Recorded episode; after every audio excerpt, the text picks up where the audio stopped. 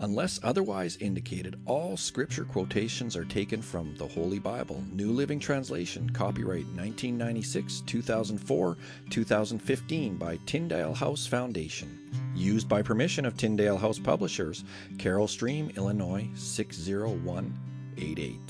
All rights reserved. We're on day 317. My name is Bill, and I'm joined here with my golden retriever puppy Dyson, kind of lying at my feet here, having a snooze while I'm reading this.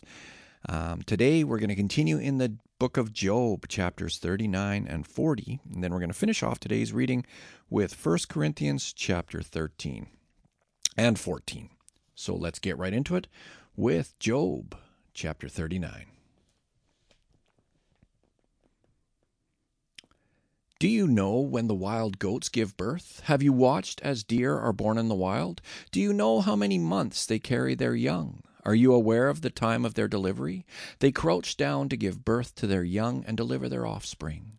Their young grow up in the open fields, then leave home and never return. Who gives the wild donkey its freedom? Who untied its ropes? I have placed it in the wilderness. Its home is the wasteland. It hates the noise of the city and has no driver to shout at it. The mountains are its pasture land, where it searches for every blade of grass. Will the wild ox consent to being tamed? Will it spend the night in your stall? Can you hitch a wild ox to a plow? Will it plow a field for you? Given its strength, can you trust it? Can you leave and trust the ox to do your work? Can you rely on it to bring home your grain and deliver it to your threshing floor?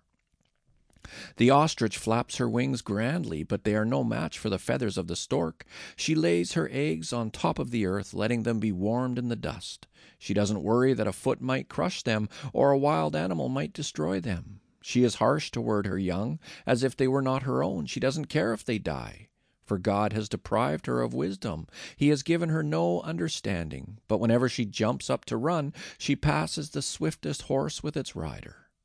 Have you given the horse its strength, or clothed its neck with a flowing mane? Did you give it the ability to leap like a locust? Its majestic snorting is terrifying. It paws the earth and rejoices in its strength when it charges out to battle. It laughs at fear and is unafraid. It does not run from the sword. The arrows rattle against it, and the spear and javelin flash. It paws the ground fiercely and rushes forward into battle when the ram's horn blows. It snorts at the sound of the horn. It senses the battle in the distance. It quivers at the captain's commands and the noise of battle. Is it your wisdom that makes the hawk soar and spread its wings toward the south? Is it at your command that the, eagle's ri- the eagle rises to the heights to make its nest? It lives on the cliffs, making its home on a distant rocky crag. From there it hunts its prey, keeping watch with piercing eyes. Its young gulp down blood. Where there's car- a carcass, there you'll find it. Job chapter 40. Then the Lord said to Job, do you still want to argue with the Almighty? You are God's critic, but do you have the answers? Then Job replied to the Lord, I am nothing. How could I ever find the answers? I will cover my mouth with my hand. I have said too much already. I have nothing more to say. Then the Lord answered Job from the whirlwind, Brace yourself like a man, because I have some questions for you, and you must answer them. Will you discredit my justice and condemn me just to prove you are right? Are you as strong as God? Can you thunder with a voice like his? All right, put on your glory and splendor, your honor and majesty. Give vent to your anger. Let it overflow against the proud. Humiliate the proud with a glance. Walk on the wicked where they stand. Bury them in the dust. Imprison them in the world of the dead. Then even I would praise you, for your own strength would save you. Take a look at Behemoth, which I made, just as I made you. It eats grass like an ox. See its powerful loins and the muscles of its belly. Its tail is as strong as a cedar. The sinews of its thighs are knit tightly together. Its bones are tubes of bronze. Its limbs are bars of iron. It is a prime example of God's handiwork, and only its Creator can threaten it.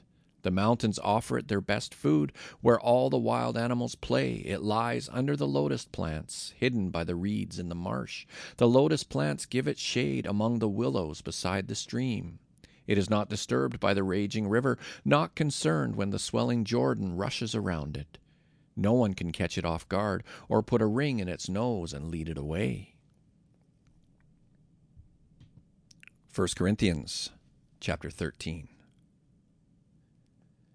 If I could speak all the languages of earth and of angels, but didn't love others, I would only be a noisy gong or a clanging cymbal. If I had the gift of prophecy, and if I understood all of God's secret plans and possessed all knowledge, and if I had such faith that I could move mountains, but didn't love others, I would be nothing.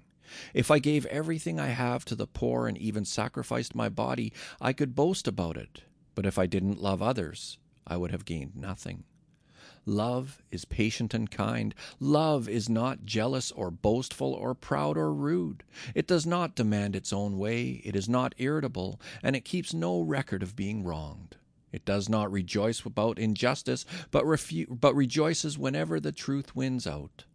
Love never gives up, never loses faith, is always hopeful, and endures through every circumstance prophecy and speaking in unknown languages and special knowledge will become useless but love will last forever. Now our knowledge is partial and incomplete, and even the gift of prophecy reveals only part of the whole picture. But when the time of perfection comes, these partial things will become useless. When I was a child, I spoke and thought and reasoned as a child, but when I grew up, I put away childish things. Now we see things imperfectly, like puzzling reflections in a mirror, but then we will see everything with perfect clarity.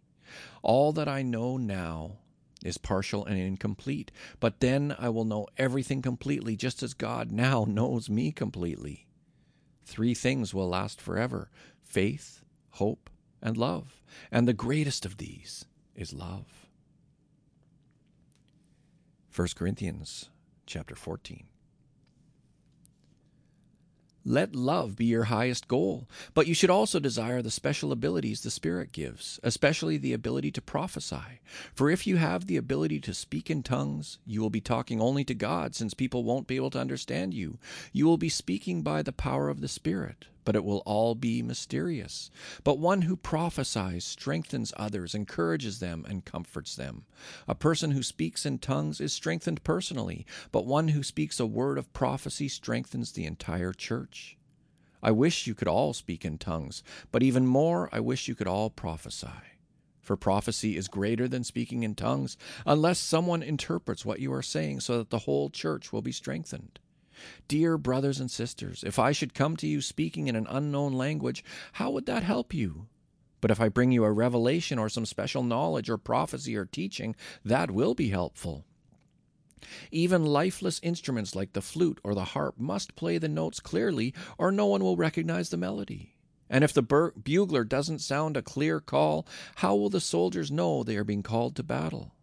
It's the same for you. If you speak to people in words they don't understand, how will they know what you are saying?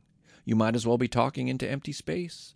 There are many different languages in the world, and every language has meaning.